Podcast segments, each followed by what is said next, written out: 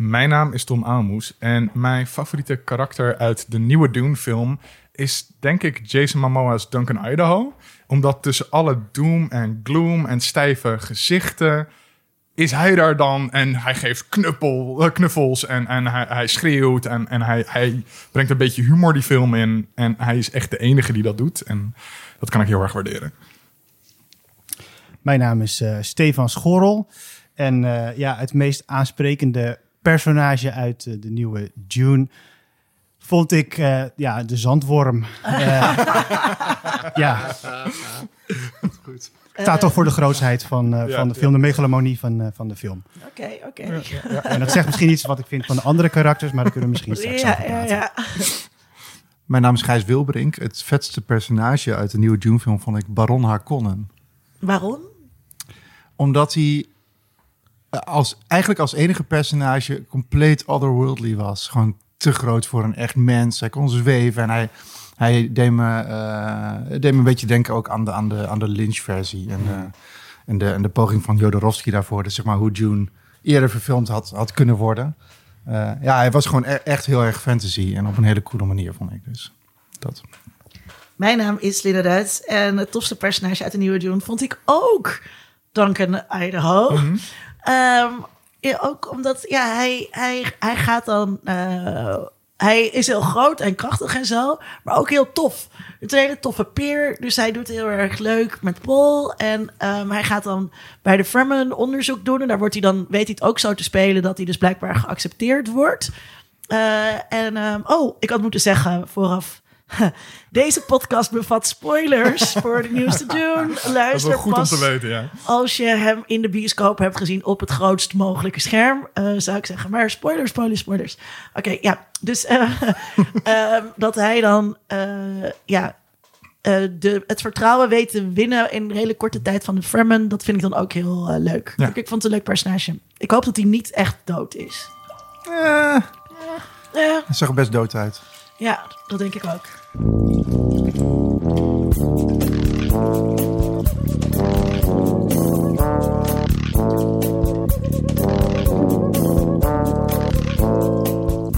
terug, Stefan. Je bent er weer bij. Superleuk dat je er bent. Eh, je bent filmliefhebber. En eh, op je website staat explicateur après la lettre. Ja, ik was even in een intellectuele bui. Ik dacht, ja, hoe zal ik mezelf nou eens eh, noemen Ja, op professioneel gebied? Ik heb later ook nog gewoon professioneel filmliefhebber bedacht. Dat is misschien wat minder eh, eh, eh, Frans in ieder geval. Maar ik doe verschillende dingen. En eigenlijk als ik erover nadenk, wat komt dan steeds terug, is ja, mijn filmliefde, enthousiasme delen met andere mensen. Of dat nou publiek in een bioscoopzaal is of filmstudenten. Dat is wat ik doe. Ja, Ja. onder andere bij AI. Geef je rondleiding aan scholieren. Eh, maar je werkt ook bij de Hallen, waar je lezingen organiseert. Gebeurt dat eigenlijk nog? Nou, het is eh, al eh, ja, bijna twee jaar geleden dat ik dat voor het laatst heb gedaan. Ja. Ik heb trouwens nog eentje tussendoor gedaan in een hele grote zaal met heel veel ruimte ertussen. Dat was toch een beetje raar. Maar nu de nieuwe maatregelen zijn, zijn we wel weer in overleg om Fast Forward, het programma, weer, ja, weer een kickstart te geven. Ja, Leuk. En ja. eh, weer dingen te gaan organiseren. Ik hoop Ja. dat, dat, snel, dat dat snel weer terugkomt. Eh, je was eerder te gast in aflevering 16 over Twin Peaks. Eh, en je was ook de gast in aflevering 43 over Wes Anderson. Mochten luisteraars dat willen terugluisteren, dan kan je eh, Stefan daar ook horen. Welkom ook aan Gijs. Eh, jij bent medeoprichter van Vriend van de Show. Yes. Onze luisteraar wel bekend hopelijk. als het platform waar je onze donaties eh, eh, kunt geven. En je werkt ook aan een roman waarvan Ja. je de werktitel niet wil zeggen. Nee. ja, Geen sorry. primeur. Eh, Nee. En je hebt me net, eh eh, toen hier kwam, een, eh, een eh, literair fanzine overhandigd. Ja, een literair vodje noemen we hem, ja. Wat, Ja. wat, eh, wat is het? De Leugenaar is een, een gek idee dat ik al vijf jaar geleden had en nu er eindelijk is. Eh, het ziet eruit en voelt als een, als een punkfotje. Eh, dus eh, gekopieerd en, en geknipt en geplakt en van alles bij elkaar. Maar in plaats van slechte bandinterviews zitten er hele goede verhalen en gedichten en essays in. Er zit ook een, ik blader er doorheen en er zit ook een sticker in. Ja, er zit een sticker erg in, ja. Do it, do it yourself, eh, inderdaad. Het, eh, het is ook ge- gebonden tussen aanhalingstekens met een elastiek. Ja, Dat is echt eh, heel vet vormgegeven ook. Ja, dankjewel. waar kunnen mensen dit vinden? Ehm, eh, vooralsnog in Amsterdam en in Utrecht. Hier in Amsterdam eh, bij Atheneum, bij... Jeetje, ik ben, ik ben van de week overal langs geweest. Bij, sorry? Savannah Bay in Utrecht. Savannah Bay, ja, de Utrechtse Boekenbar, eh The Village. Hier ook bij Black Label Coffee. Eh, en we gaan nog, wat- nog wat rondjes doen. Bij, eh, dus als mensen ook nog hippe plekken weten dan waar die moet liggen. Hij is gratis, overal mee te nemen. En, eh, Hij Gratis is hij. yes. Oké, Pak die kans. pak die kans. Want eh, ik zie bijvoorbeeld staan eh, Esther Naomi Perkin. Perquin? Ja. Perkin? Per Quinn dacht ik. Perquin? Ja. Ik zei altijd Eh, per can, maar dat was toch... Ja, nee, ik was- weet dat dat fout is, omdat het Ja. een keer bij de Eeuw van de Amateur was. eh, maar ook er Pascal Vanenburg, die ook heel tof verhalen kan En, vertellen. en Ja. dag en nacht zijn eh, eigen, en nu eigenlijk net voormalige uh, en Moeilijker. En eh Gijs Wilbrink. Ja, Hey. Kijk, een voorproefje. Ehm superleuk dat jullie er zijn. We gaan eh, over Dune eh, praten. Maar eerst, zoals altijd, eh, de terugblik. Dingen die we zagen, lazen, gameden. Eh, we, laten de gasten altijd beginnen, toch? Ja, dat is wel, wel, wel Ja, netjes. Gijs, wil jij beginnen? Oké. De nieuwste gast. Ja, de nieuwste gast. Ehm, iets wat ik onlangs zag was Watch the Sound with Mark Ronson op Apple TV Plus. En ik vond het echt een heel goed gemaakte serie over waarin Mark Ronson eigenlijk allerlei gekke dingen eh, uitlegt die, die spelen in muziekproductie. Dus autotune, eh, reverb, echo's, distortion, gitaren, noem maar op. en dan neemt hij echt lekker één aflevering helemaal de tijd om, om, om zo'n fenomeen te beschrijven. Bij die reverb aflevering gaat hij ook echt dan met een Nederlandse wetenschapper die overal reverb meet. Dat is dan dus in, in kerken en zo, eh, waar hij de galm meet en dat probeert om te zetten in digitale plugins. Dan gaat hij ook naar allerlei tunnels in, gaat hij zitten schreeuwen en de echo meten en dat soort dingen. Eh, heel, heel nerdy, eh, heel muzikaal en ja, ik vond het heel tof. Ik vond het een stuk toffer dan bijvoorbeeld eh, This is Pop, wat nu op Netflix te, te zien is. Waar ze ook het eventjes over autotune hebben en zo, maar dit gaat er... ja, dit is op een goede manier, een soort van wetenschappelijk, maar ook, eh, maar ook gewoon heel lekker. Dus dat. Nog iets anders? Eh, ik heb White Lotus gezien op HBO. Oh, nou, kijk. Daar gaan wij in ieder geval- over hebben. Oké, oké, oké, oké, oké. Nee, nee, maar vertel, ik vertel, wist eh, niet dat het bestond, dus vertel ons Ja. waar het over gaat. Nou ja, het is in ieder geval nieuw, maar ik moet zeggen, ik vond het... Ik vond de premisse super gaaf. Het is eh, eh, een stel eh, rijke families die naar Hawaii gaan om in een resort te zitten. En daar nou, in een enorme eh, culture clash terechtkomen met de, de mensen die in dat resort werken. Ehm, het zijn hele verwende mensen en, en alle personages zijn super goed. En de eerste twee afleveringen dacht ik, yes, let's do this. En ook, ook die mensen in het resort werken, super goed. Maar die worden uiteindelijk best wel onderbelicht. En ergens in het plot nemen ze een beetje een gekke afslag. Waardoor ik het einde niet zo bevredigend vond. Dus Oké, is dat een spoiler? Nee. Oh, Nee. Nee. ik mocht ook negatief kijkadvies geven. Ja, maar het punt, absoluut. maar het punt met deze, ik weet het niet helemaal. Maar er zijn heel veel dingen die heel tof eraan zijn. En een paar dingen die ik persoonlijk niet zo vond. Dus nou, kijk en oordeel zelf. Ja, en het is het, het, is het eh, huiswerk voor de luisteraar en voor ons Ja, voor de volgende keer. Eh, dus eh sowieso moeten eens kijken. Stefan. Ik heb eh, één dingetje meegenomen vandaag. En eh, dat is eh, de film Titanen. Oh. Misschien hebben jullie die ook gezien in de bioscoop. We gaan het natuurlijk straks over een film of verhaal hebben dat onverfilmbaar wordt genoemd. Ik, ik vond deze film Titanen ook eh, bij vlagen onkijkbaar. Maar dat is dan wel een, een, een, een, goed oordeel, vond ik. Ik heb, ik, heb, ik heb deels de film tussen mijn vingers gekeken. Omdat er echt gewoon hele heftige body horror elementen in zitten. Maar de film speelt gewoon heel erg goed met eh, gender en, en identiteit en, en perverse eh, trekken van mensen. En, en die eigenlijk twee personages die uiteindelijk eh, centraal staan in die film, die vinden elkaar daarin. En dat vind ik ook iets heel moois. Dat ze daar ja, toch elkaar iets kunnen, kunnen bieden als, als outsiders, zeg maar. En dat vond ik echt heel sterk. Waar gaat het over? Ja, goede vraag. Waar, waar gaat het over? Als ik nu terugdenk aan de film, dan zie ik ook alleen maar ja, eh, scènes van, van ja, hele heftige dingen. Ik zal, ik zal het niet eh, eh, proberen te, te spoilen. Het gaat in ieder geval over een, een, een jonge vrouw die eh, ja, een obsessie heeft voor auto's. En dat gaat heel erg ver. Ehm, en daarnaast ook een serial killer is. Oh, oké. Nou, en, en, en dan ontspint zich het, het verhaal eigenlijk. En ja, daarvoor moet je de film, ik denk gewoon de film gaan zien. Ik kan Ja. het ook niet nu reproduceren. Ja, en echt een bioscoopfilm? Echt een... Nou, ik denk dat het wel een extra laag toevoegt als je de film in de bioscoop eh, gaat zien. Om jezelf ook eigenlijk een beetje te pijnigen wat dat, wat dat betreft. Ik bedoel, het kan ook op je laptop, eh, maar dan kan je hem toch iets makkelijker dichtklappen of wegdraaien. En in de bioscoop ja, is het echt wel eh, overweldigend en, en oncomfortabel. Maar daardoor is het wel de film die me het meest is bijgebleven van de afgelopen eh, maanden, denk ik. Ja, dat Ja. klinkt wel echt iets als in, wat je in de bioscoop moet kijken. Ja, ik heb de trailer een paar keer ook in de bios gezien. En dan zit je ook alleen maar van, ik weet niet waar deze film over gaat. Je ziet alleen maar beelden en indrukken en groots en gewelddadig. En inderdaad, die body horror zit daar een beetje... Ja, die, zit, In- ja, en ja, die komt nog wel, eh, die komt nog wel eh, meer terug. Ik niet Ja. jullie de film Crash hebben gezien van David Cronenberg. En natuurlijk de meester van meteen eh, aan de denken toen body je dat horror. zei. Ja. Dus daar, daar doet de film ook heel erg eh, aan denken, maar dan echt anno 2021. En eh, ja, het is, eh, het is gewoon heel, heel intens. En het gaat ook, bij mij betreft, ook niet zozeer om het plot of de, de, de, de gebeurtenissen van het personage, maar gewoon hoe het personage aan ons getoond wordt en, en alle gebreken en alle perverse eigenschappen, eh, eh, eh, hoe, hoe, ja, hoe dat karakter wordt neergezet eigenlijk en, en eigenlijk ook het andere karakter. Hm. En Cool. eh, echt heel erg vet. Gouden Palm gewonnen als de eerste vrouw die hem solo verdiend heeft. Jane Campion had ook al een Gouden Palm gewonnen, Oh. maar die moest ze delen met iemand. Ja, Huh? Dat is de eerste vrouwelijke winnaar. Ja, oké. Ja. 2021. we'll get there. Oké, oké. Tom. Ik heb twee vrij pulpy dingen eh, gekeken afgelopen week. Eh, de eerste is Kate. Eh, dat is een nieuwe actiefilm op Netflix met eh, Mary Elizabeth Winstead en eh, eh, Woody Harrelson.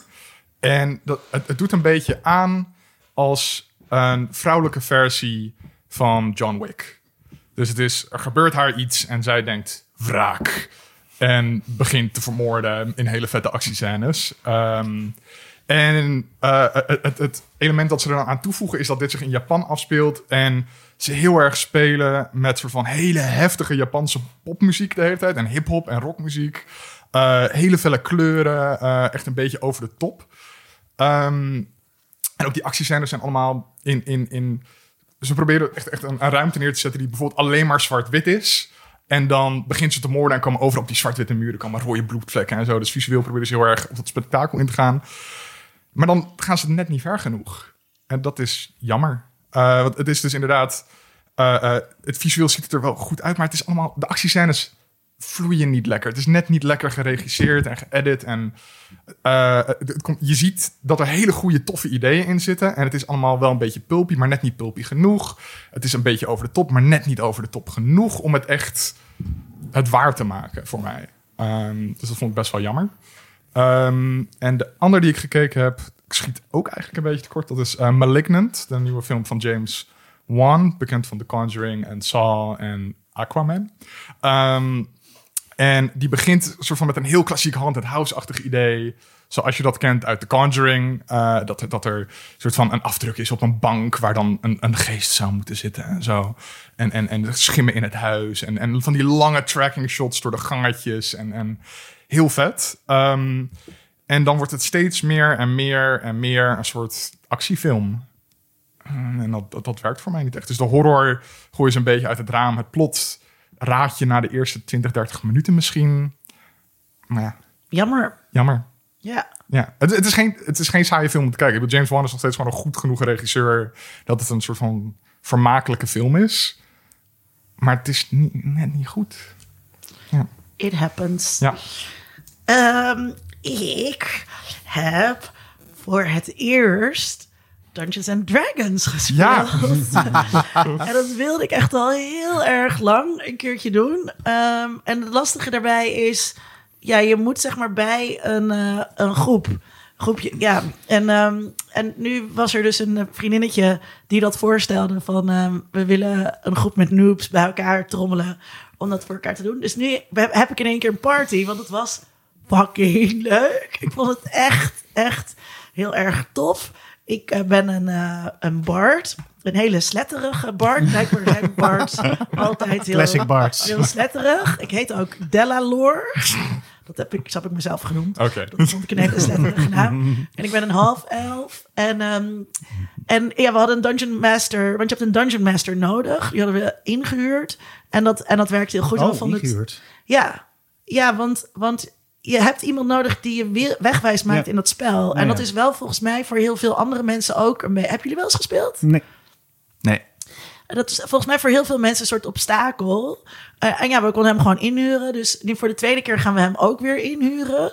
Eh, en dan moeten we eigenlijk iemand uit onze eigen groep aanwijzen als Dungeon Master. Eh, of eh, als je dit hoort en je bent Dungeon Master en je denkt, ja, leuk, lijkt me leuk om met Linda's vrienden Dungeons and Dragons te spelen. nou, laat het dan weten. Kom uit je grot en... eh, Kom uit je, ja, want, want eh, het is wel fijn als je echt iemand hebt die de regels gewoon goed kent. En we gaan natuurlijk ook niet tot in de eeuwigheid eh, onze Dungeon Master inhuren. Maar de volgende keer nog wel. Maar ik vond het echt, ja, ehm, eh, ik, was, ik was echt een hele blije geek eh, dat, we, dat we dit gingen doen. En uh, Tom kon helaas niet de eerste keer, maar de volgende keer ben jij Ja, erbij. dan mag, ik, dan mag ik aanhaken. Dus Ja. ik ben heel benieuwd eh, hoe, hoe dat gaat zijn. Heb je al nagedacht over wie je, wat voor, wie je wil zijn? Eh, ik, Jij hebt het ook nog nooit gespeeld. Ik heb het ook nog nooit gespeeld. En ik, ik, ik heb een beetje rondgekeken. En toen kwam ik uit op of een ranger of een ander ding. En toen was het net dat andere ding, dat zit, er, zit al in die party. Een dus- rogue bedoel Ja, een rogue. ik, ja. En nu word ik een ranger, want daar was ook al een character sheet voor. Maar ik weet allemaal nog niet wat dat betekent. Ja, Dus ik ga erachter komen. ja. Linda, kan je iets vertellen over het personage? Ging je er echt in op? Voelde je steeds meer... Jullie hadden wel kostuums aan allemaal. Ik moet wel echt nog een outfit shoppen voordat ik eh, eh, mee kan doen. Ja, wij vinden verkleden heel leuk. Ehm, ik had niet heel erg aan mijn backstory gewerkt, want dat, dat moet eigenlijk wel. Eh, maar onze Dungeon Master had gezegd, eh, dat kan ook wel daarna, zeg maar. Dus je moet ook eerst een beetje weten wat het spel is. Ja, ja, ja. Ehm, en ik had alleen maar. eh, ik had best wel veel YouTube gekeken. Ehm, eh, ook van, oké, wat voor personages zijn er? Wat voor goede combinaties tussen, tussen klassen die je kunt zijn, geloof ik, en dan het ras wat je bent. Eh, want dat moet je dus ook allemaal bedenken. En blijkbaar zijn eh Barts altijd heel sletterig. En hebben ze hele grote piemels. als ze door mannen gespeeld worden. Of als het mannelijke dingen zijn. Ehm, dus ik had, wel een ik had me daar wel een beetje in verdiept. Maar ik heb nog niet helemaal een backstory. En dat is wel wat, wat handig is om te hebben. Want dan weet je eh, waarom je handelt zoals je handelt, zeg maar. En überhaupt ook waarom je op avontuur bent. Ehm, eh, want ja, als je, als je Dungeons and Dragons speelt, dan ben je dus, je doet een campagne en daarin ben je op avontuur als je personage. Je trekt de wijde wereld in. Dus je moet wel een reden hebben om van huis te zijn gegaan, Ja, dat, bijvoorbeeld. dat, dat voegt natuurlijk ook wel spelplezier toe, Ja. denk ik. Dat je het kan visualiseren. Ja, en ik vind het dus wel leuk ehm, als mensen ook een beetje stemmetjes doen. en eh, als iedereen er echt lekker. En als iedereen er echt lekker in zit. En dat hielp dus wel doordat we ook allemaal verkleed waren.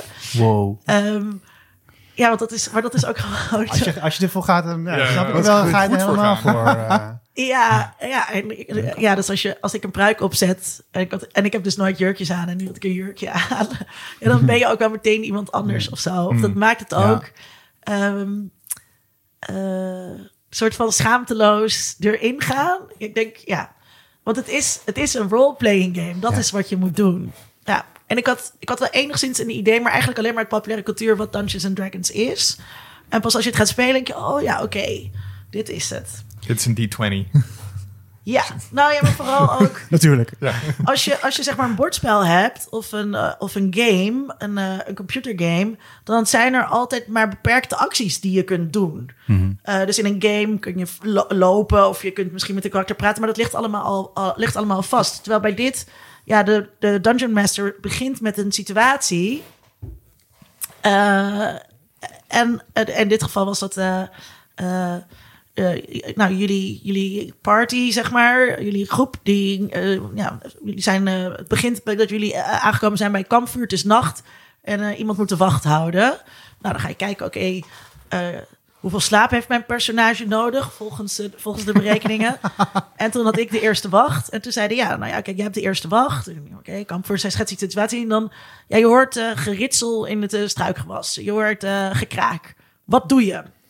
En dan kan je dus van alles doen. Dus je, je, dat mag je zelf bedenken. Cool. Eh, en dat was echt zo, oké, maar wat, bede- wat bedenk ik dan? Oké, dan denk je, eh, oké, ik vraag wie er is of zo. Of, nou ja, Je verleidt hem. Wat zeg je? Je verleidt hem. Eh, ja, maar dan moet je eerst weten wie, wie, wie er is. Of je, wat, wat er is. Dus nou, geen gehoor. Dus oké, wat doe je dan? Dus ik dacht, oké, ik maak iemand uit mijn groep wakker. Maar je mag, mag dus helemaal zelf bedenken wat je gaat doen. En dan sommige handelingen zijn onderworpen aan dat je dan dus moet dobbelen voor hoeveel kans je hebt dat iets slaagt. Uh, ja. Ja. maar goed, de, de, ja, ik vond het echt heel tof. Ja, heel vet. Dus nogmaals, als je dit luistert en je bent ervaren Dungeon Master, laat het me weten. Um, dan zou ik, ik, heb drie, ik had drie dingen, dus daar zal ik dan heel kort over zijn. Ik uh, ben uh, gisteren naar de veroordeling uh, geweest. De film die net is uitgekomen over de Deventer moordzaak. Um, kan ik heel kort over zijn. De podcast was beter. de podcast De Deventer Mediazaak vond ik toch echt een stuk sterker. Maar wat de film heeft is Jorik van Wageningen um, als Michael de Jong. En dat was, die, dat was echt fantastisch gespeeld. Uh, dus daarvoor is het een aanrader. Je hoeft het niet per se in de bioscoop te kijken. En ik heb net, uh, voordat we begonnen met deze opname, heb ik 7b uitgelezen. Uh, het nieuwe boek van Afke Romein. vervolg op Concept M. Afke schrijft science fiction zoals eigenlijk volgens mij niemand in Nederland dat schrijft. Het is echt heel erg uh, tof. Het is heel met, ja, het is een ander universum dat ze schetst, maar heel kritisch eigenlijk op onze maatschappij. En ik was heel erg onder de indruk. Dus een vijf uit vijf sterren.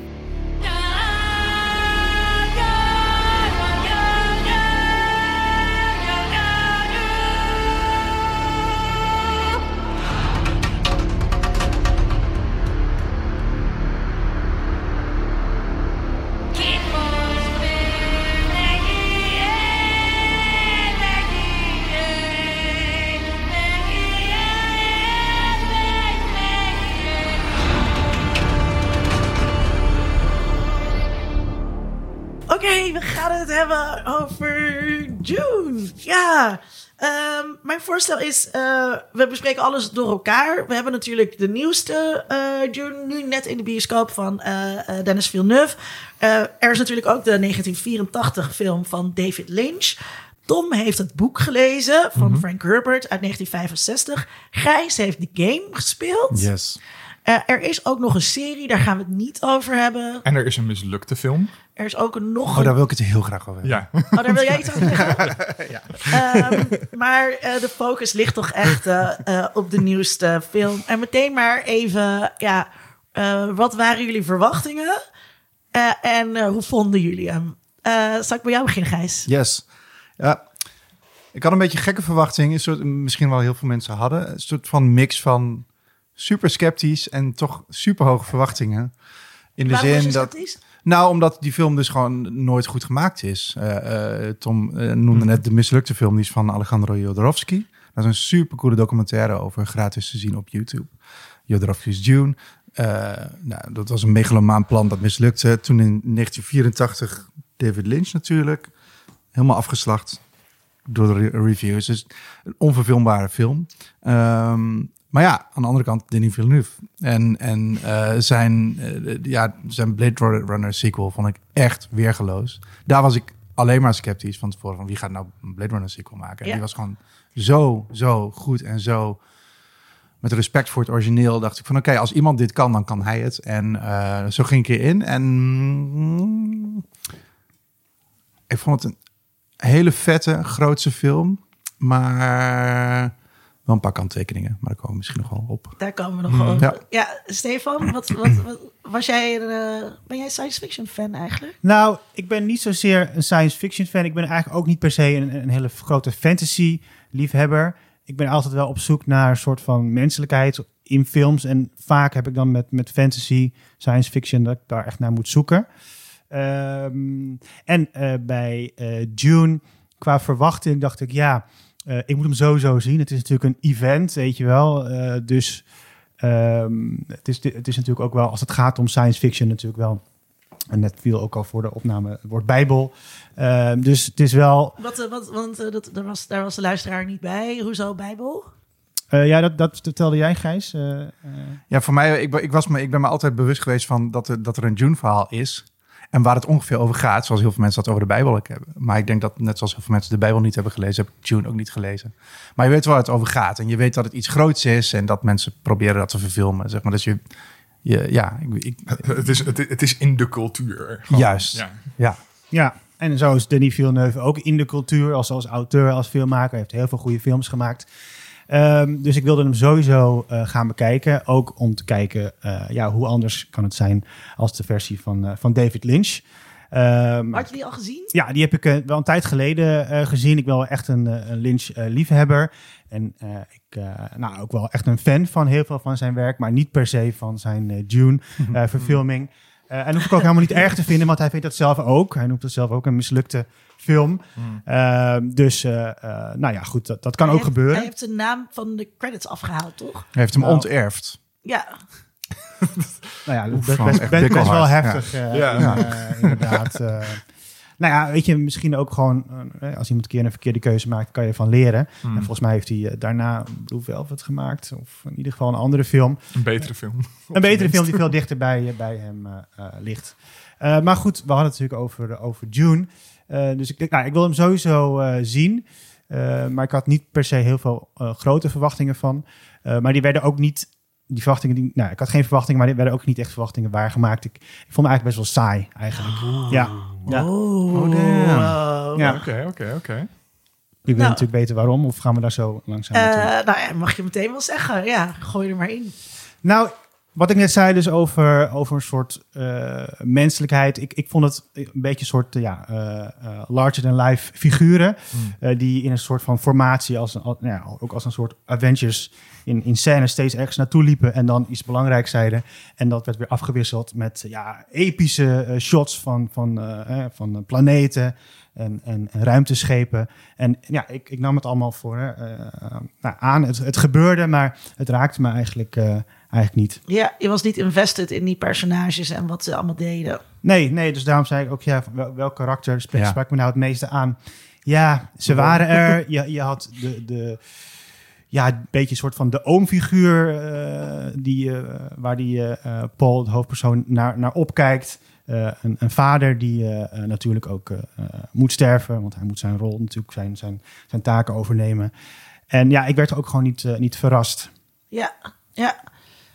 Ja, dat, dat snap ik wel. Toen ik die. Ik had die vraag bedacht toen ik dat draaiboek aan het schrijven was. En uh, toen, ik, toen had ik er zelf eigenlijk helemaal geen idee bij nog. En toen net op de bank dacht ik ook, oh kut, ik, ik moet nog bedenken wie, wie dat personage is. Ja. En het is niet de, de, de personages en hun onderlinge relaties is inderdaad niet het allersterkste punt um, aan Nee. deze film. Dat, dat begrijp ik heel goed. Tom, hoe ging jij erin? Jij was Uh, psyched. Ja, ja, voorzichtig psyched. Um, Matig Semi- psyched. Semi-psyched. Ja, ja semi. Um, ik heb vorig jaar zomer, wat de film eigenlijk uh, natuurlijk vorig jaar uit zou komen, um, heb, heb, heb, ik het boek al gelezen. En ik heb er toen hier in de podcast over verteld van... Ik weet niet Ik kan of hem ik het... laten zitten. Ja. Ja, uh, De, wa de waterkan is altijd... Uh, ja.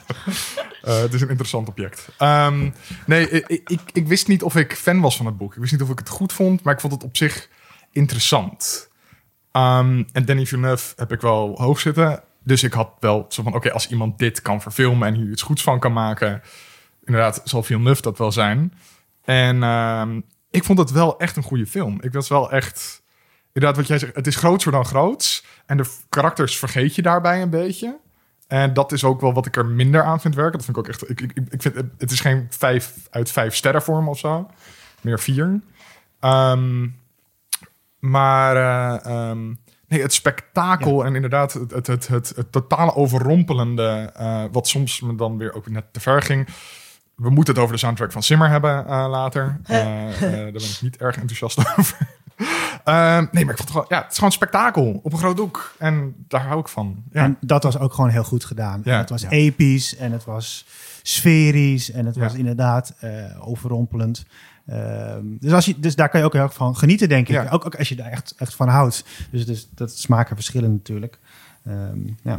Ja, ik uh, had niet zo heel veel verwachtingen. Ik uh, had de David Lynch film niet eerder gezien. En uh, die had ik de dag voordat ik naar de bios ging, had ik die aangezet. en toen had ik toch nog even op Twitter gevraagd van, is dat nou een goed idee? Toen zeiden mensen, nee, nee, nee, zet maar weer uit. En ga maar onbevangen die nieuwe film in. En ik denk dat dat heel goed advies Ja. was. en, um, maar toen had ik wel meteen bij die nieuwe film die David Lynch begreep ik aan het begin niet helemaal. Heel veel personages Mm. en dingen. Wat is nou precies gaande? Ik vond het redelijk ingewikkeld. Eh, terwijl dat bij deze, bij de Villeneuve helemaal niet zo is. Het is gewoon meteen helder wie al die mensen zijn en wat ze daar gaan doen. Ja, want hij leest zelfs een, een, een filmboekje waar de dingen worden uitgelegd. eh, hoe, hoe het verhaal in elkaar steekt. Maar, maar, maar tegelijkertijd gebeurt wel. dat ook in de Lynch-film. Ja. En daar werkt het niet. Ja. Nee, dat is een en al voice-over. Ik Ja. vind dit het grootste goed van die nieuwe versie, dat het een begrijpelijk verhaal is. Ja. Dat ze zeg maar gewoon dat die Bijbel, dat ze die duidelijk vertellen aan iedereen. Ja, want op de heb- eerste, eerste honderd bladzijden van het boek zit je echt in totale verbijstering naar de woordenlijst te bladeren achterin het boek de hele tijd. Van wat is een kwiesans hadderag? Wat moet ik hier nou weer mee? Maar het is super, het verhaal is gewoon heel erg duidelijk Ja. verteld. En ik heb dus, ik heb hem gisteren in de bioscoop gezien. Ik heb vandaag nog een keer de Lynch film gekeken. Hmm. Eh, vorige week ook, ook een keer gerewatcht en ik snap er nog steeds niks van. Roger Ebert noemde hem onbegrijpelijk en hij zei... eh, maar goed dat sommige personages helderziend zijn, want dan snappen zij tenminste wat voor films er zitten. En, ehm, maar ik heb vandaag de Lynch film opnieuw gezien nadat mij gisteren door Denis eigenlijk het verhaal van goed is uitgelegd. Ja. Ik vond dit Lynch film super vet. Toch wel. Gewoon omdat hij is onbegrijpelijk, maar je hebt wel nu een houvast van, oh, dit is deze scène. Oh, hij steekt nu zijn hand in die doos. Ja. Zeg maar, en, dan, en dan kun je wel genieten van, oh, dit decor is eigenlijk wel iets mooier. Ja. En eh, dus ja, er zitten wel eh er Dus zitten goede zeg je, dingen je in. moet eh Dune van Villeneuve kijken als een soort huiswerk voor de, Juist. film. Ja, ja. kijken. En dat, nu zijn we eindelijk bij hoe je Dune moet zien. Ik heb vandaag mijn letterbox score van David Lynch, June, een halve, halve ster omhoog. Van, van wat naar terugwekkende kracht. van 2,5 naar 3. Kijk. ja. Maar kijk, ik, vond, ik vind... eh, ik bedoel, er is wel meer werk van David Lynch dat, dat ik niet begrijp. Maar dan, dan is dat oké. Dat is de En bedoeling. Dat, je Lost Highway kijkt en dan kan je dat ook helemaal loslaten. Terwijl ik hier niet het gevoel had dat dat de bedoeling was dat ik er zo weinig van begreep. En, maar ik vond dus de, de Villeneuve, ja, ik vond het heel vet. En in, in IMAX en, eh, en gewoon een super spektakel. En daar heb ik heel erg van genoten. En ik hou helemaal niet van films die heel lang duren. Maar ik ben echt geen seconde verveeld. Echt alles. Er zit zoveel vaart in. En je dendert mee op dat avontuur. En ik was ook helemaal... ehm, eh, ja, ik heb echt helemaal zo in mijn stoel gedrukt gezeten, zeg maar, van, van, de, van die overweldiging. En ik heb ook nu al meteen heel veel zin in deel 2, waarvan het heel onduidelijk nog is of ik, dan, of ik dan gaat komen met dezelfde cast. Ik geloof dat dat het grootste probleem is. En ze wilden hem eigenlijk meteen eh, deel 2 ook eh, maken, maar er waren money issues. Of Ja, het, is geen goedkope film geweest. Het budget was iets van 180 miljoen. Ja, Ja. En Warner Bros. doet dit heel vaak de laatste tijd. Ook met It hebben ze het ook precies zo gedaan. was ook onduidelijk of deel 2 überhaupt ging komen toen één in de bioscoop was. Ja. En, en die 180 miljoen, dat zie je er wel aan af. Want ik vond dus echt... Ja, die ruimteschepen en hoe ze dat neergezet hebben... dat is echt heel overweldigend. En ik kan me voorstellen dat als ik dit dus thuis zou kijken... terwijl ik niet een hele kleine tv heb... dat je dan toch gewoon minder daarin getrokken wordt. Dat, je, dat je... je- Dit is wel echt iets wat je in de bioscoop moet zien. Ja, ja. Ja. omdat dus zoveel bouwt op dat spektakel. Ja. En Tom, had jij, had jij die, die David Lynch versie... heb je die nu opnieuw gekeken? Ik heb hem deels opnieuw gekeken vorige week, maar ik heb hem toen na een tijdje afgezet. Wat dan? ik, ik kwam er gewoon niet weer eh, in. Ehm, moet ik even denken wanneer dat ook alweer was dat ik hem keek. Maar nee, ergens vorige week. ehm, en gewoon na een werkdag. En dat ik gewoon op een gegeven moment zat van... ja, ik ben toch alleen maar aan het scrollen. Het, het trok me er niet weer in. Ook omdat ik hem vrij Aan het scrollen recent... op je telefoon. Ja, eh, ehm, ik, ik, heb- ik heb hem vrij recent voor het eerst gekeken. Dus dan is het ook nog te vers, denk Ja, ik. ja. Ehm, dus, dus dat vond ik wel... Ja, eh, die Lynch-film, inderdaad, wat, gij zegt, inderdaad, de sets zijn heel vet. Het design is van... Ik vond de set echt Fantastisch. heel tof. Ja. Ehm, maar als film weet het me gewoon niet te pakken, omdat er zit nul vaart in. Eh, dingen gebeuren maar een beetje. De actiescènes zijn eh, ronduit slecht. Ehm, ik vond ook dat er ja. heel weinig actie was. Ja, en de actie die er is, is alleen maar een soort van Harkonnen-soldaten die dan rondrennen. En dan staat er een Harkonnen, een van die neefjes staat dan op een brug zo... Een beetje tussen menigte toe te schreeuwen. En dat is dan een actiescène. Ja. Oké, sure. Ik vond ook Ja. eh eh Kyle McClacken, hoe spreek je dat uit? Kyle MacLachlan, ja. Kyle Ja. MacLachlan, eh, Agent Cooper, blijft altijd Agent Cooper, is ook zo onhandig. Of zo, hij is gewoon natuurlijk helemaal geen actieheld. Nee. En hij was toen denk ik redelijk eh, nieuw als acteur of zo. Maar ja, het, het- alle, alle, alle vechtscènes die hij doet, denk je, ja, oké, nee. Terwijl eh Timothée, oh, zo knap. Ehm, die is veel geloofwaardiger in, in dat... Oké, dan ook die leuke grap van... eh, eh, eh, heb je spieren... Mas was de enige grap eh, die in de film zat. Ja. Ja, ik heb, ik heb denk dat ik nog twee andere momenten moest lachen. Vond ik grappig, ik, had er ook twee of drie, ja. Ehm, maar dit, was, dit was er absoluut één van, ja. Ja. Ah, lachen. Maar, maar grinnik. Ja, Gewoon- ja. Ja, Heb, je, heb je spieren erbij gekregen? Nee, ja. dat, is, dat is te voelen. Maar, maar daar, dus bij hem vond ik het wel werken, maar bij, bij Agent Cooper helemaal niet. Jij bent toch wel Lynch-kenner, Liefhebber, ja. liefhebber. Ehm, wat kon jij met die film? Nou ja, ik kon, ik kon, er, niet, ik kon er niet zoveel mee. En, en dat heeft ook wel met het fantasy eh, als aspect te maken. Maar Waarom deed Lynch dit? Weet je dat? Nou, het- ja, ik heb me dat ook afgevraagd. Het enige dat ik dacht van wat hij misschien eh, ja, tof vond aan, aan het verhaal... is dat de dromen ook een, een rol spelen in, Mm. eh, in het verhaal van June. En dat is natuurlijk ook wel een terugkerend element in, in de films van, eh, van David Lynch. Alleen hoe hij later in zijn andere werk met dromen is gaan werken... dat is veel meer soort van het hallu- de hallucinerende momenten in het dagelijks leven. En, en dit is een soort fantasy eh, eh, plot element. En, en ik, de- nou, ik denk dat hij, dat hij gewoon een verkeerde keuze heeft gemaakt. En eh, nou ja, dat heeft hij later ook wel zelf toegegeven. Nou ja, dat, Ja. Doen, dat doen we Ja. natuurlijk dat doen we allemaal wel eens. Ja. Tom, jij hebt het boek gelezen ook. Je zei net al, dat is best wel eh eh, eh, ploeteren. Mhm. Ik heb er twee maanden over gedaan en normaal doe ik één à twee weken maximaal over mijn boek. Ja. Ja, zelfs, zelfs zo'n pil. Hoe trouw zijn de films aan het boek? Of hoe verhouden de, de film zich tot het boek? Eh, die van Villeneuve is zo trouw aan het boek als een film zou kunnen zijn zonder wat, wat Lynch doet. Heel veel interne monologen erin te doen. Heel veel van in het hoofd kruipen eh, eh, van mensen. En, en Villeneuve zei ook, ik probeer de meest populaire en toegankelijke versie van Dune te maken. En dat doet hij zonder echt dingen weg te laten. Zonder echt cruciale elementen uit het boek weg te vagen. Uh, dus ik vind dat heel geslaagd als verfilming van een boek. En ik ben helemaal niet van, oh, een film moet heel trouw zijn aan een boek. Je mag best wel, om het beter te laten werken, uh, er dingen aan veranderen. Maar ja, nee, het, het, is gewoon het verhaal dat je uit het boek kent. Er zitten sommige dingen, zijn ook één op één hetzelfde in de twee films. Omdat ze allebei uit precies dezelfde zijn het boek is. Ja. Dat ze gewoon dat hebben overgenomen. Um, dus, dus dat zie je wel uh, eraan af. En Lynch neemt best wel wat vrijheid uh, verder met het boek. Met die geluidswapens bijvoorbeeld. De weirding weapons of zo. Dat je dan wing zegt en dan schiet er wing uit een, uit een pistool. Dat is Lynch zijn eigen, eigen ding. En dat is absurd. En ik snap niet dat het erin zit, want het is zo leem. Um, ja, maar... Ik meen me te herinneren dat je toen je het boek had gelezen in deze podcast zei dat het heel antropologisch is. Ja, het is meer geïnteresseerd in ideeën dan in karakters. En dat Ja. merk je in deze film natuurlijk ook. Uh, het, het is meer bezig met uh, uh, ideeën van een, een uitverkoren held zijn. En, en hoe je al- als, als volk beïnvloed wordt door uh, de omgeving waarin je woont. En wat je als mens zou kunnen doen als je je mentaal en fysiek helemaal tot het uiterste drijft.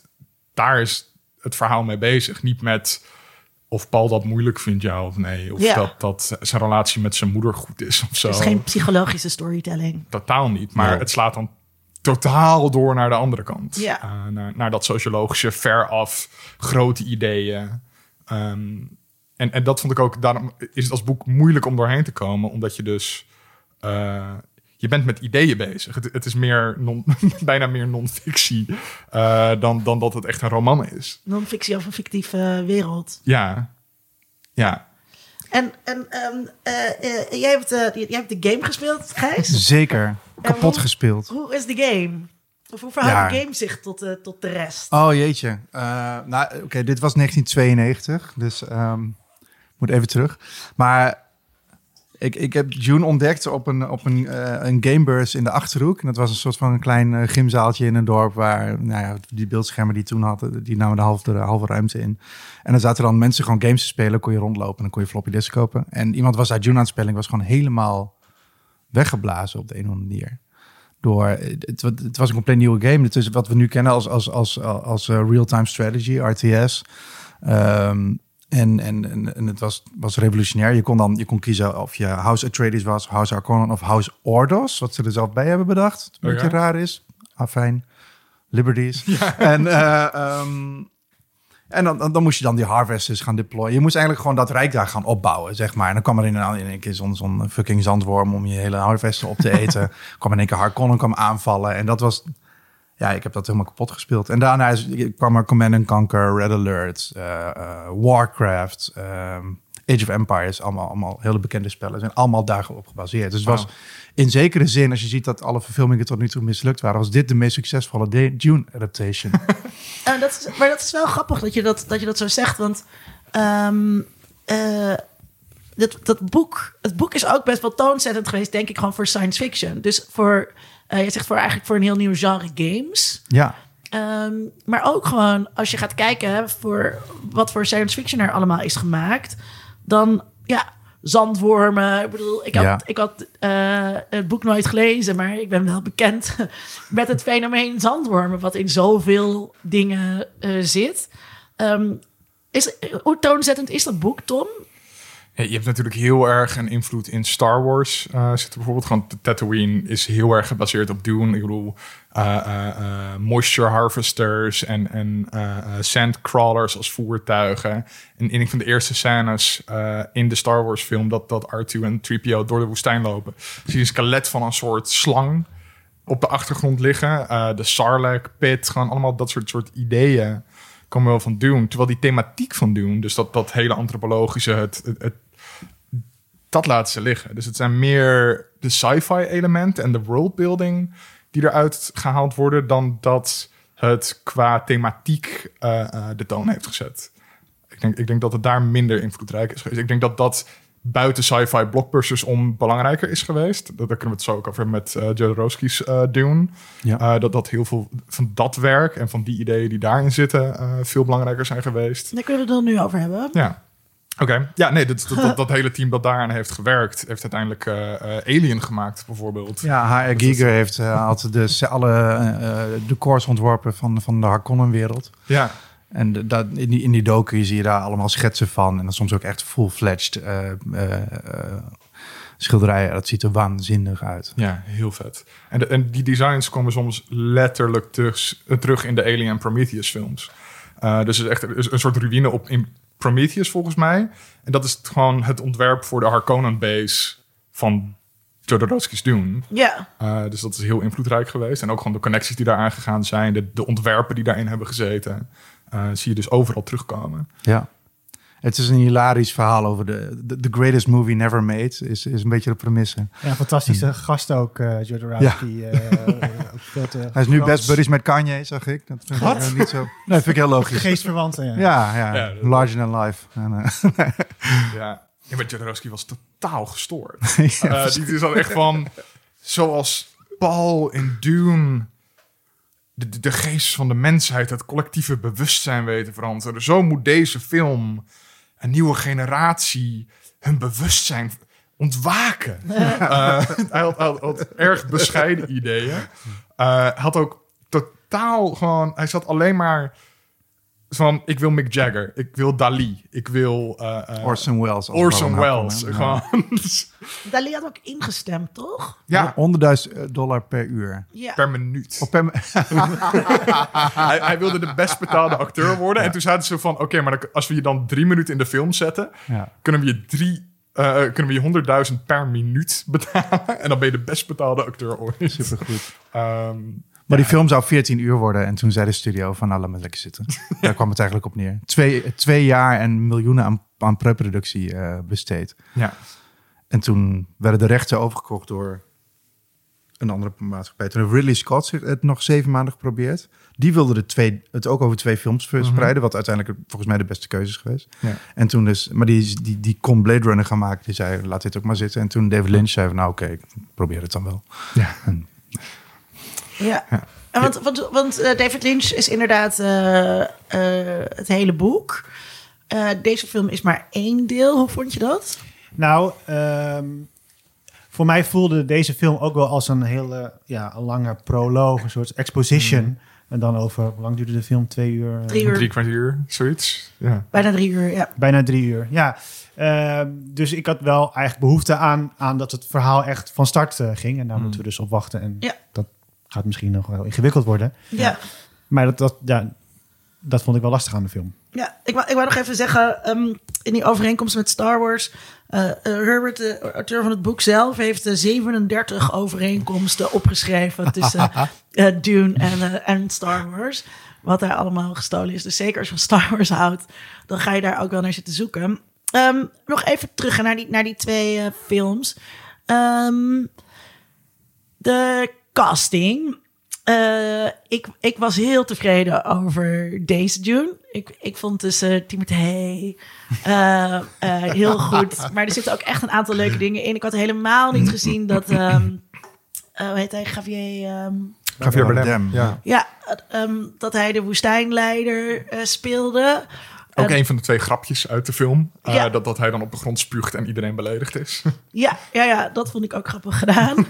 Ehm, wat, eh, hoe, vonden, hoe vonden jullie dat dit gedaan is? Want in de, in, ehm, in de David Lynch Dune zit natuurlijk Sting, wat voor heel veel mensen een soort... Die had volgens mij toen nog nooit geacteerd en ziet er echt ook heel smakelijk uit. Ehm, hoe, hoe vinden jullie dat het hier gedaan is in vergelijking met die ander? Eh, eh, eh, eh, er waren een paar supergoeie eh, eh, rollen en eh, vertolkt. Ik vond Rebecca Ferguson echt geweldig als de moeder. Ik vond eh, Zendaya voor de, de paar Vond jij het minuten... een beetje heel hulpeloos? Hulpeloos. Nee, ja, ik vond haar op een, een cruciaal moment, op het moment dat ze die, die Harkonnen in, in dat vliegtuigje moesten over, overmeesteren, echt gewoon baas. En dat was voor mij... het- Ja. Ja. En, en dat was voor mij het tweede grapje in de film. Dat toen dat het was heel spannend. Toen hadden ze die lui allemaal vermoord. Toen zei ze tegen Paul: Ja, je pitch was niet goed. dat was zelfs heel belerend. Maar Ja, ja.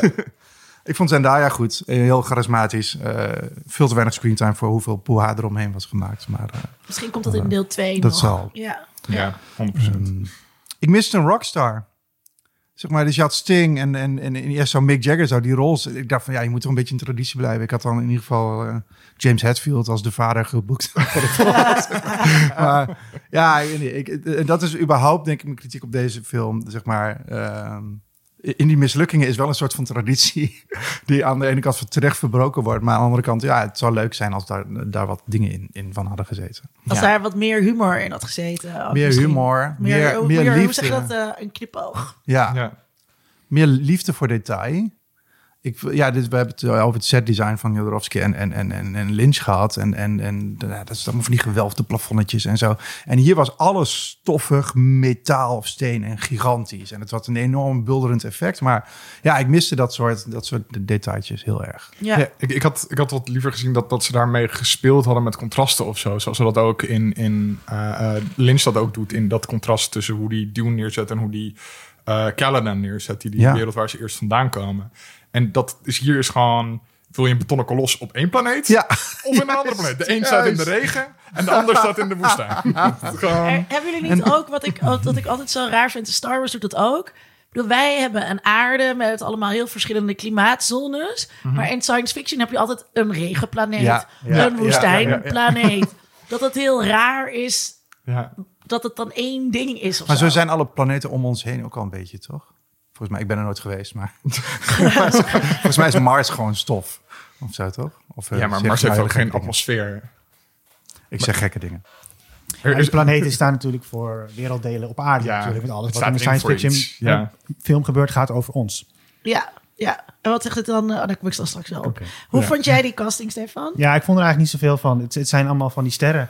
Eh, Mhm. hippe sterren van tegenwoordig. En eh, wat ik al zei, van ja, ik had ook niet zoveel met de personages. Dus, ja, eh, met de acteurs die ze speelden ook niet echt. Ja, ja. En was het dan... ehm, had, had je ook dan het gevoel dat het te veel op... We, we nemen een sterrenkast en dan is iedereen blij ver- verrast. hey, dit is Paul uit Star Wars.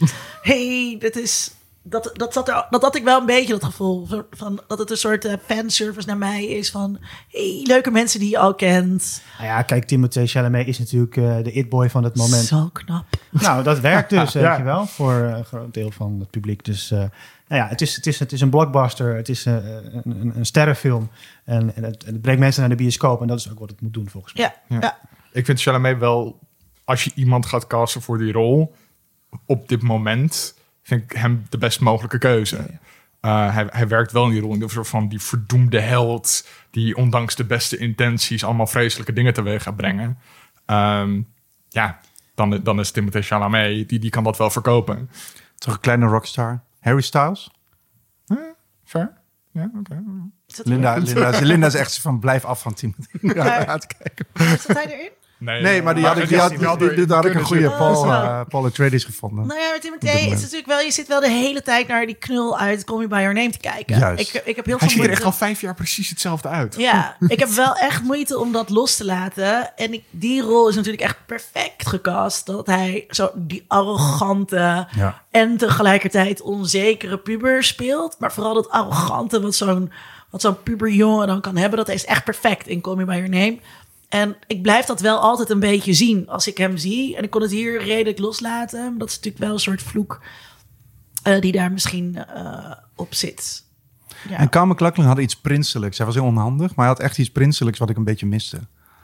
En niet door dat, door dat, door dat, dat hele rare hoofd van hem en dat stijvige ook een beetje. Maar Ja, dat, dat onhandige formele of zo. ja, Of zo. Ja. Linda maar kijkt me weer aan van blijf af van Timothy. Maar- Nee, maar dat, maar, maar dat vond ik dus juist helemaal niet passen, dat onhandig. Omdat hij dus wel eh, supposedly goed is in... eh, eh, Ja, zijn hele leven Ja, fysiek hij is- getraind. Ja. The one, ja nee. dat- ja, en dat is dan ook wel weer raar Nope. bij, Timothy, bij Timothy, dat, dat hij gewoon zo weinig gespierd is. Want als jij je hele leven aan het trainen bent met Jason, dan... eh, Ja. ja. ja, dat doet wel iets met je lijf. Ja, het is ook echt het ding in het boek van, van eh, Pauls lichaam is een soort van eh, eh, het, het, het maximale wat het me- menselijk lichaam kan krijgen. en als je dan naar Timothée Chalamet kijkt, is van ja. qua looks sure, ehm, maar qua, qua bouw en, en, en soort van als, als atleet en vechter eh, is dat niet per se geloofwaardig. Vonden jullie dat er in, eh, in de David Lynch doen meer humor zit? Ja. Ja, je kan er sowieso om lachen. Eh, Ja, Maar ik weet niet wat of de het bedoeling is. Maar ja, dat is moeilijk. Ik heb nog overwogen om het met eh meer geestverruimende middelen te kijken. Te zien of ik het dan... Maar toen dacht ik, ja, nee, eh, dat, ehm, dan snap ik er helemaal niks meer van. Nee. Maar dan kan, kan je het wel lekker over je heen laten komen. Dan Ja. maakt het ook niet meer uit of je het snapt, ja of nee. Maar ik vind die Harkonnen, ja, dat vind ik mooi lui hoor.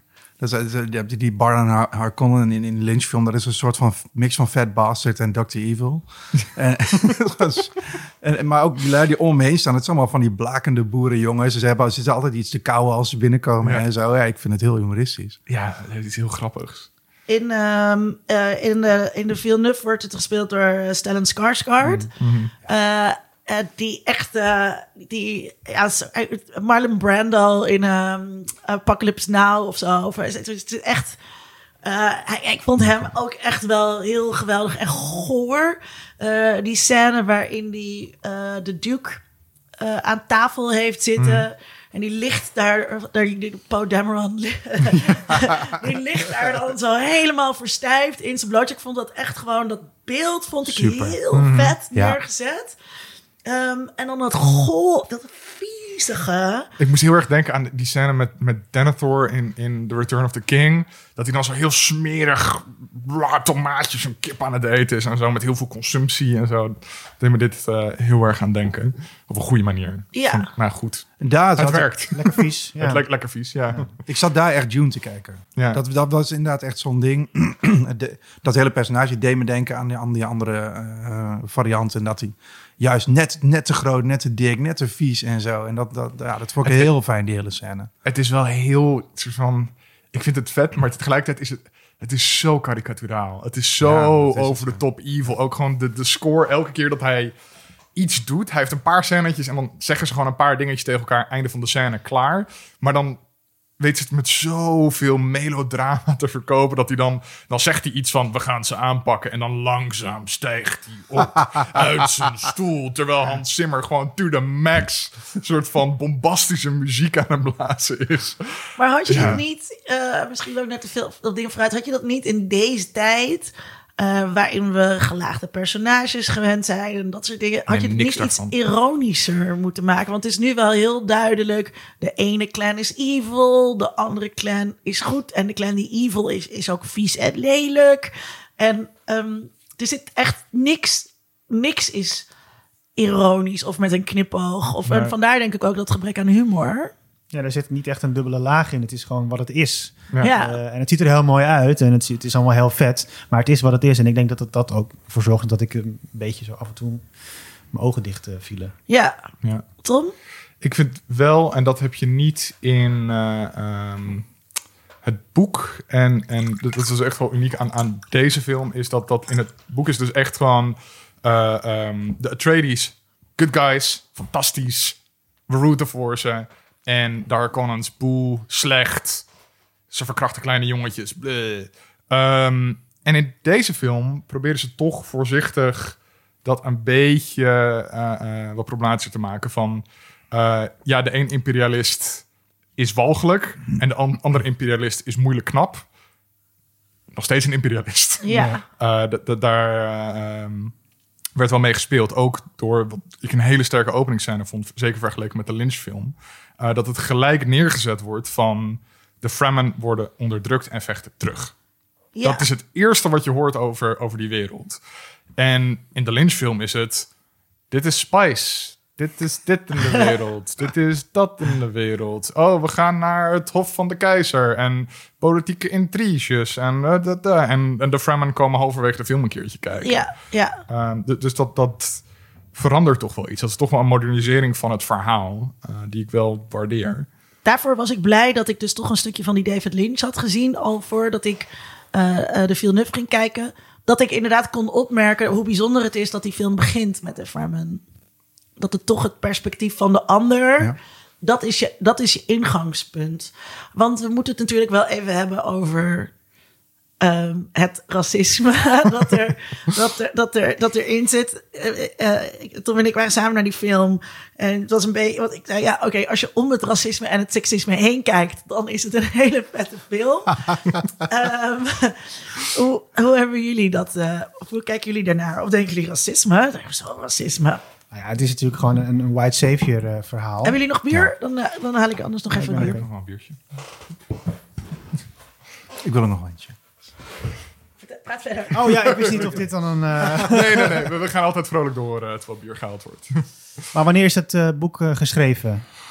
65? Oh ja, 60 zoiets, eh, zelfs. Ja, Ja. of jaren 50. Ja, nee, ja nee, 65. Ik dacht kan wel. 65. Ja, Nou ja, dat is dus een hele andere tijd. En Ja. dat, dat zie je ook gewoon terug in, in het verhaal. Dus het is, Ja. ja. dat, wat dat betreft, het verhaal is niet van deze tijd. nee. Dat is, eh, dat is wat er in de film zit. Ja.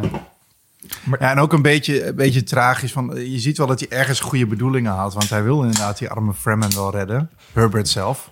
Met dit verhaal. Maar inderdaad, het is een enorm white savior verhaal. Hij- dus hij, hij, hij- hij- je ziet dat hij ergens wel een beetje probeert te ontkomen aan zijn tijd, vind ik. Maar dat, dat hem dat on- absoluut niet lukt. Ja, hij probeert het wel te ondermijnen in het boek hoor. Dus, dus ehm, Dune als boek is niet positief over Paul als held. Het gaat er juist heel erg om dat, dat je dat niet zou moeten willen. Dat, dat een, een white savior komt en hij redt dat, dat, dat, dat, dat, dat volk.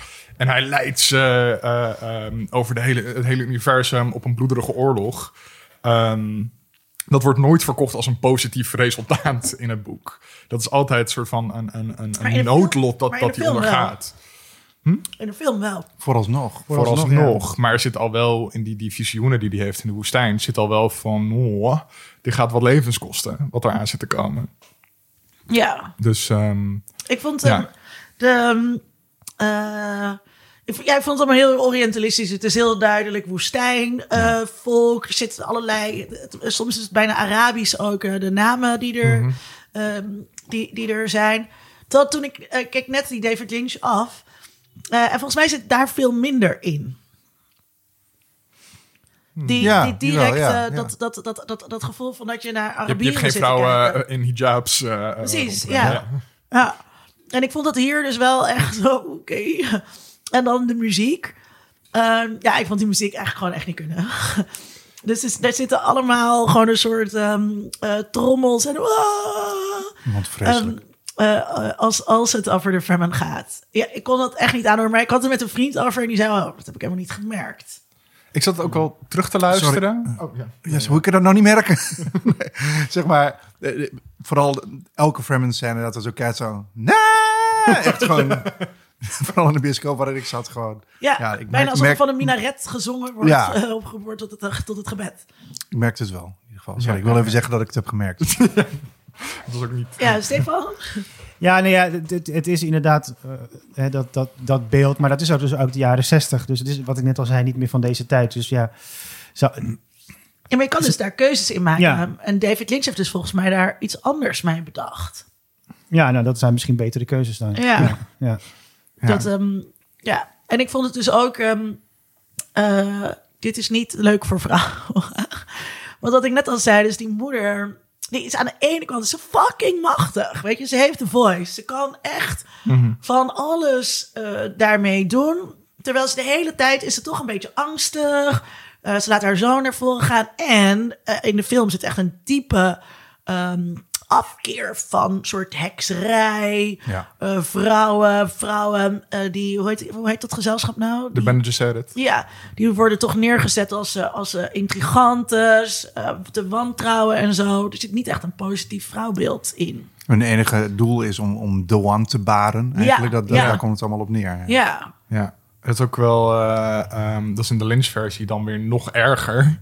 Eh, eh, daar, daar, dat, dat die dan heel gaat over.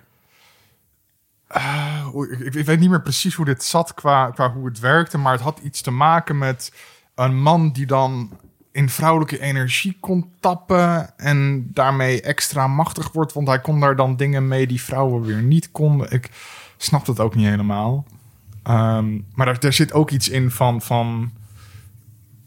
Vrouwen hebben hun kracht, mannen hebben hun kracht. Maar als een man toegang krijgt tot die vrouwelijke dingen, dan doet hij daar dingen mee die vrouwen zelf helemaal niet kunnen. ja, Ehm, ja. ja. ja. Ehm, eh, is het ook een vorm van kritiek op imperialisme? Ja, dat vind ik wel. Als je, eh, ja, wat we net zeiden, die openingsscène van die Fremmen. Eh, die, die erg eh, sceptisch zijn terecht over. eh, Iemand zegt heel blij, ja, de Harkonnen zijn weg, nu komen de Atreides. En dan zegt iemand terug van, oh ja, dus dan, dat, dat zijn de volgende die ons gaan onderdrukken. Ja, we weten nog niet hoe. Ja. Maar, Ja, en, en eh, ja, ook zo, dat vreselijke ongemak waarmee Leto, eh, dus de, de vader van Paul, ehm, de, de, de, de baas van de Fremen eigenlijk eh, eh, een beetje probeert in te palmen van ja, ja, we willen heel lief voor jullie zijn en we willen jullie ook eh, meer, meer macht geven. Niet in, we komen niet in jullie grotten en zo.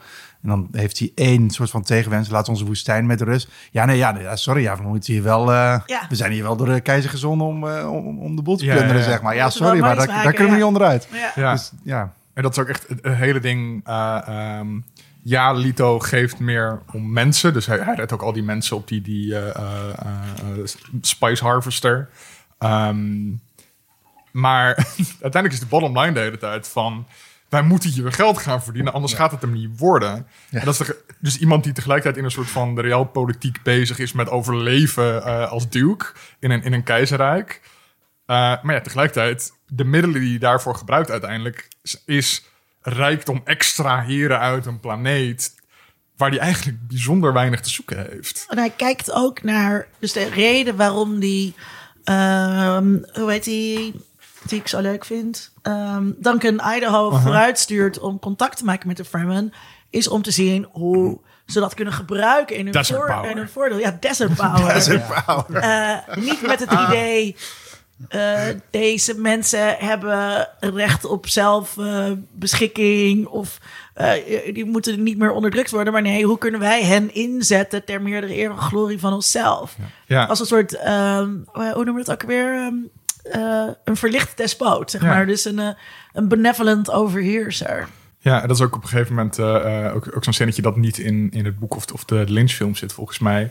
Eh, dat Duncan Idaho dan heel erg enthousiast vertelt over zijn tijd bij de Fremen en zo. En dan zegt Gurney Halleck, Josh Brolin's karakter, zegt van, oh, you've gone native. Ja, ja, Wat ja. ik ook wel telling vond, dat, dat, dat, dat ze dat soort dingetjes er wel een beetje in hebben gedaan. Dus het is moeilijk. Het, het is een soort van inherent soort racistisch koloniaal verhaal. eh, waar, waar Herbert in het boek moe- nou, slecht mee omgaat uiteindelijk, onder de streep. Ehm, en, en ze proberen daar in de film omheen te dansen en het lukt net niet. Of nou, niet net niet, het lukt gewoon niet. Ja. Eh, maar, maar ze proberen dus wel een soort van een anti-koloniaal dingetje eh, erin te doen. Ja. Dus ze zijn er wel veel zelfbewuster van. Is dat zo?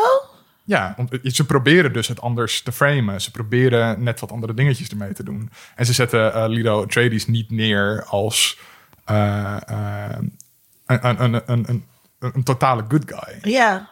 Nog wel sympathiek.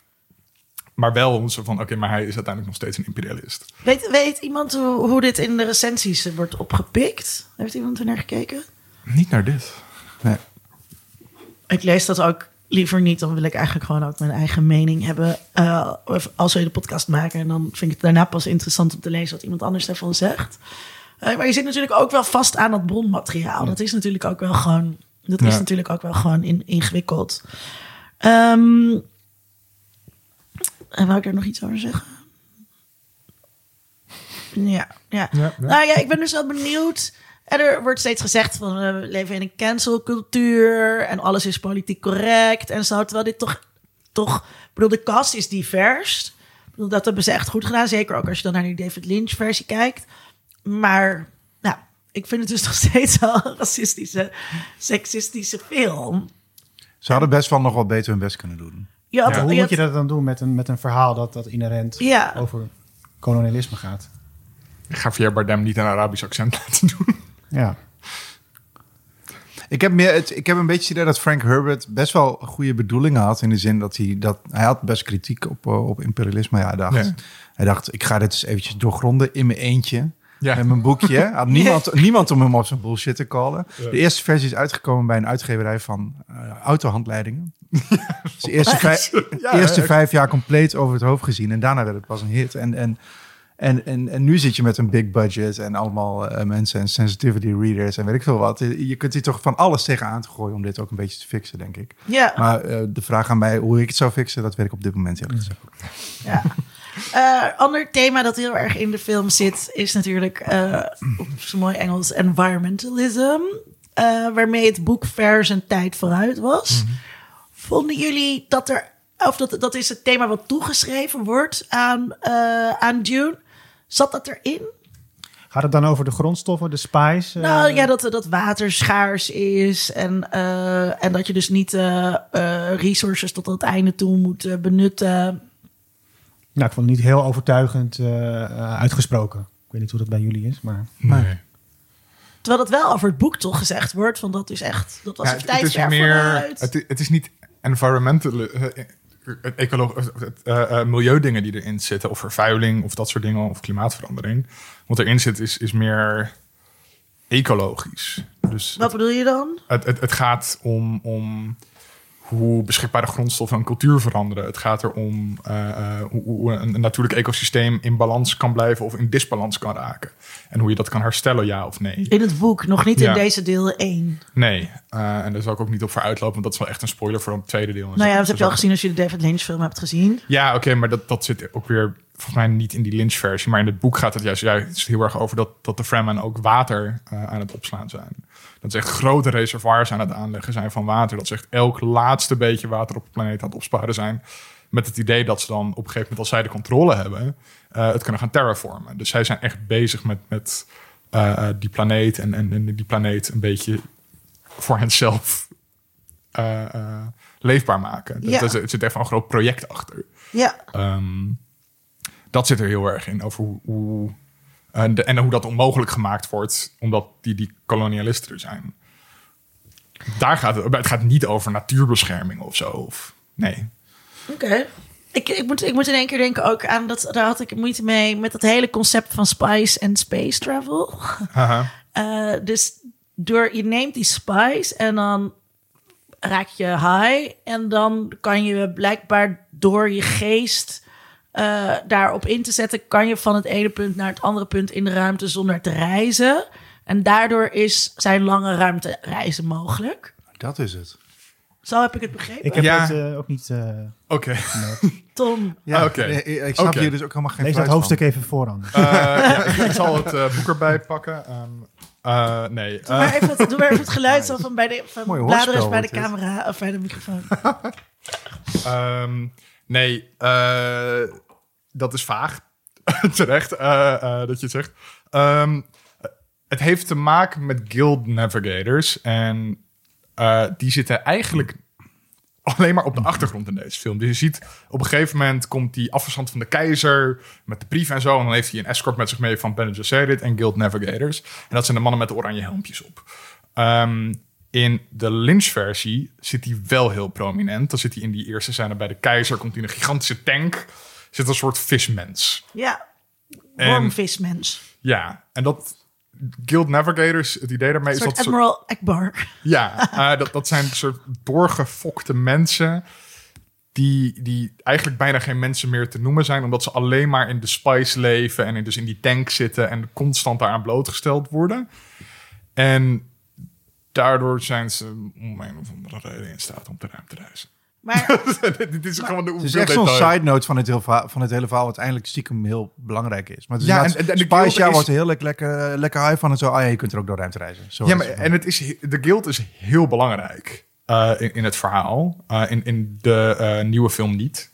Eigenlijk zitten er bijna niet in. Je ziet alleen maar die gigantische schepen boven de planeet hangen elke keer.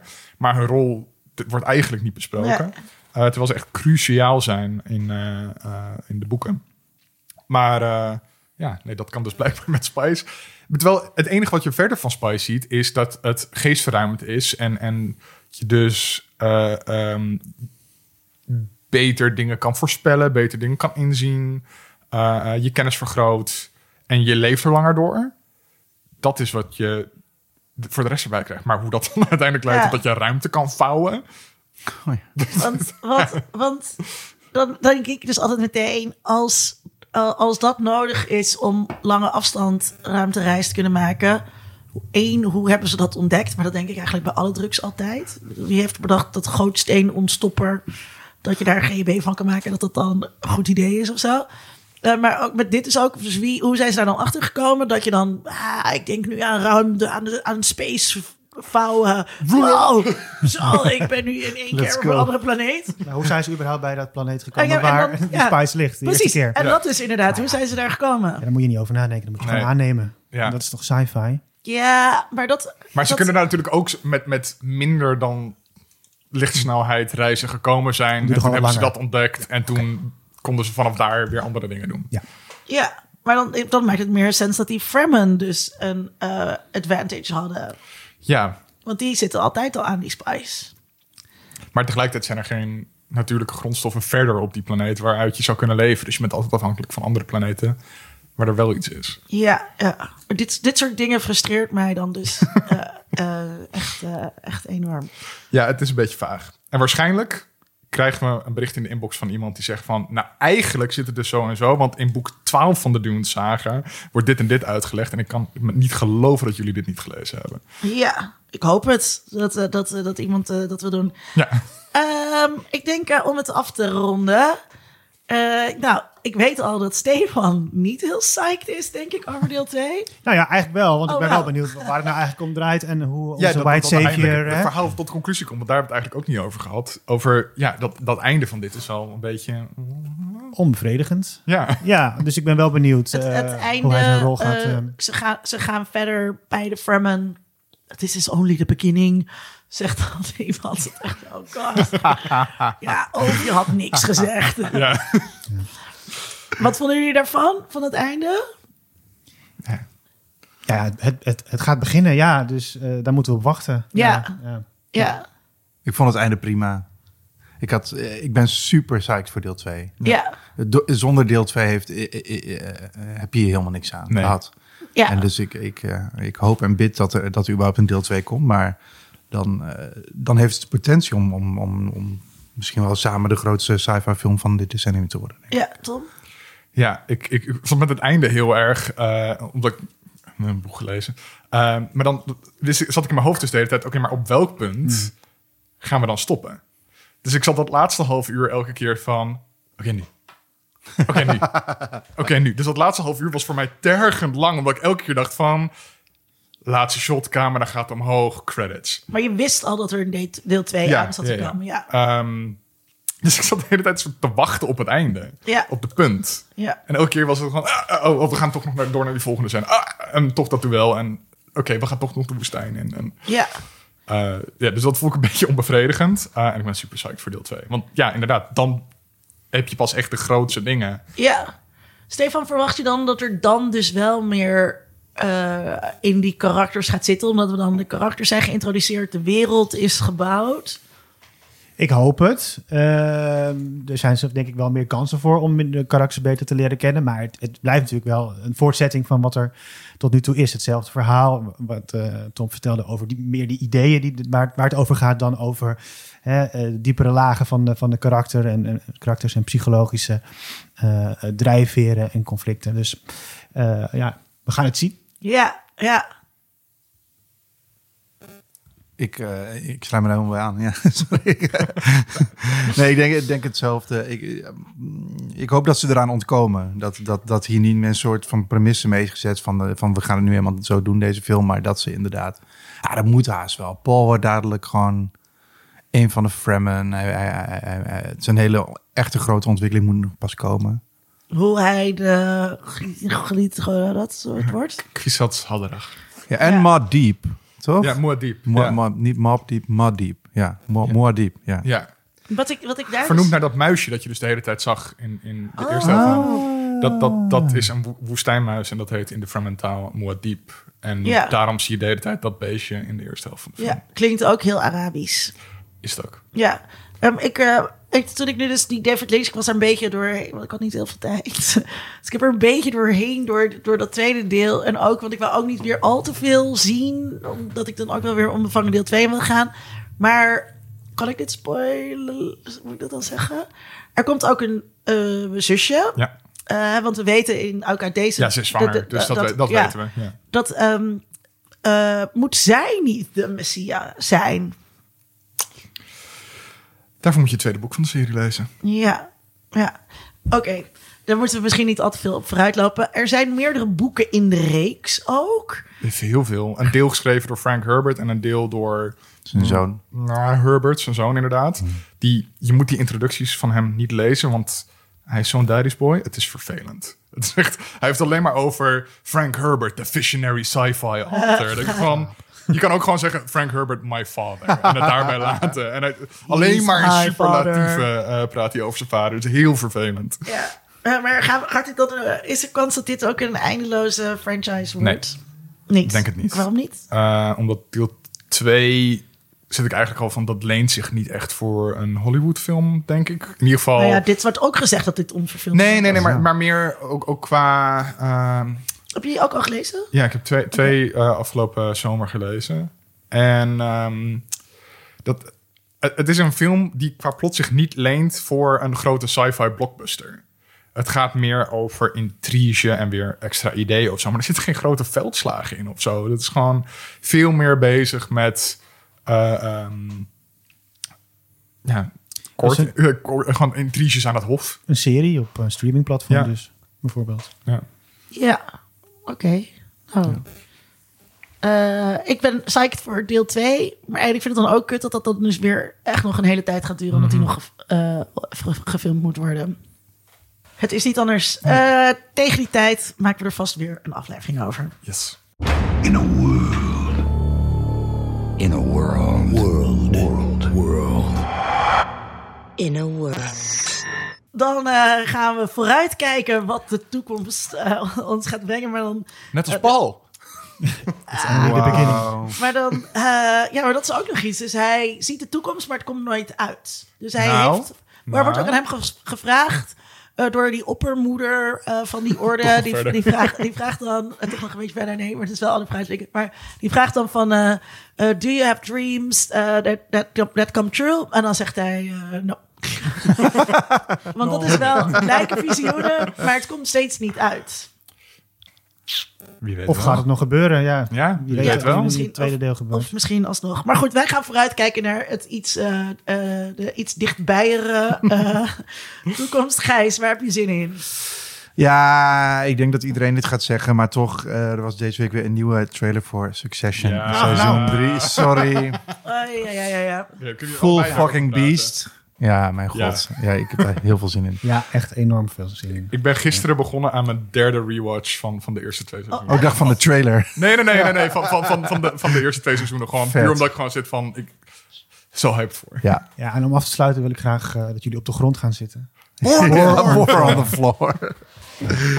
Zover ben ik nog niet in Oink, oink. seizoen 2. Oh.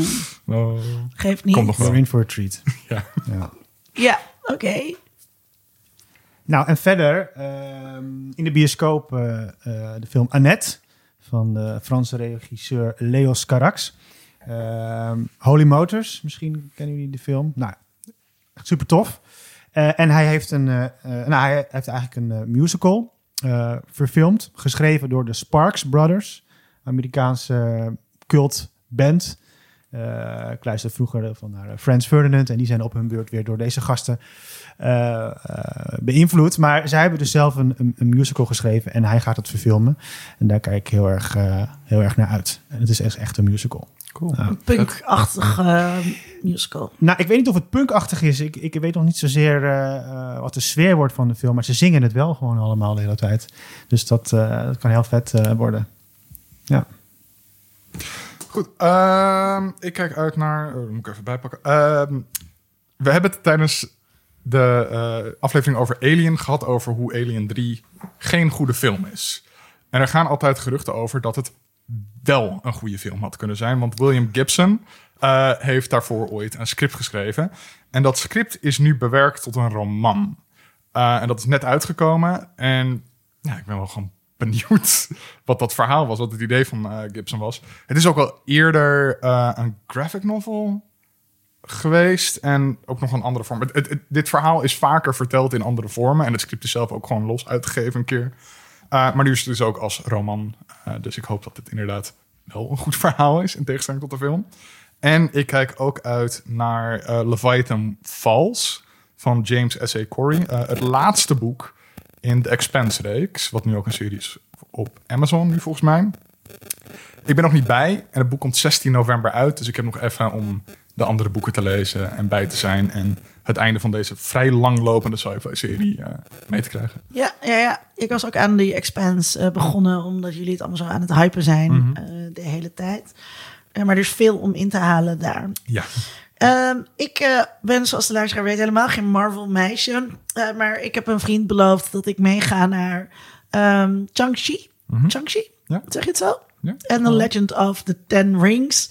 Um, omdat het uh, deze keer Oosterse superhelden zijn. En ik ben ook wel benieuwd hoe ze dat hebben, hoe ze dat hebben gedaan.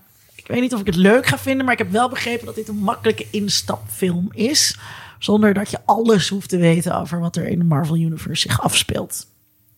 Tom knikt. Ja, uh, ik heb nog niet gezien, maar uh, ik, ja. ik uh, ben benieuwd. Ik, ik, ben, daar, ik, ben daar ook, ik ben daar ook heel benieuwd. En, en ik heb dus zin in Dune deel 2. Maar goed, dat gaat nog heel erg.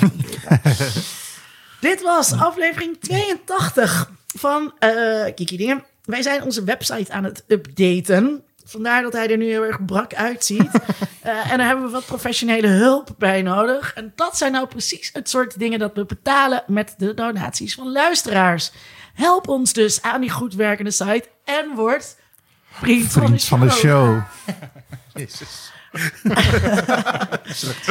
uh, dat, uh, dat, je hoeft dan niet per se dan uh, Gijs ook Hoeveel verdien jij er eigenlijk aan? Krijg jij een salaris? Krijg je een salaris of een percentage? We krijgen een percentage van alle donaties. Ja, ja. ja. ja. En uh, dat, is, dat is we, maar jij dus zelf als persoon ook. En daar betalen we salaris van. Ja, ja, ja. En daar hebben we wat investeerders bij nodig. Want dat, uh, zolang uh, alle luisteraars van Geeky Dingen nog niet, noteren, nog niet doneren... Uh, hebben we dat nodig, maar dat is, dat is hoe we het doen. Ja, ja nou steun ons en steun Gijs. misschien nog niet zo denk je, fuck Gijs. Uh, dan kan je ons ook steunen via Patreon.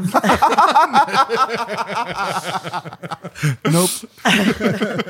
Als altijd dank aan onze vaste steungever Rona Bosman.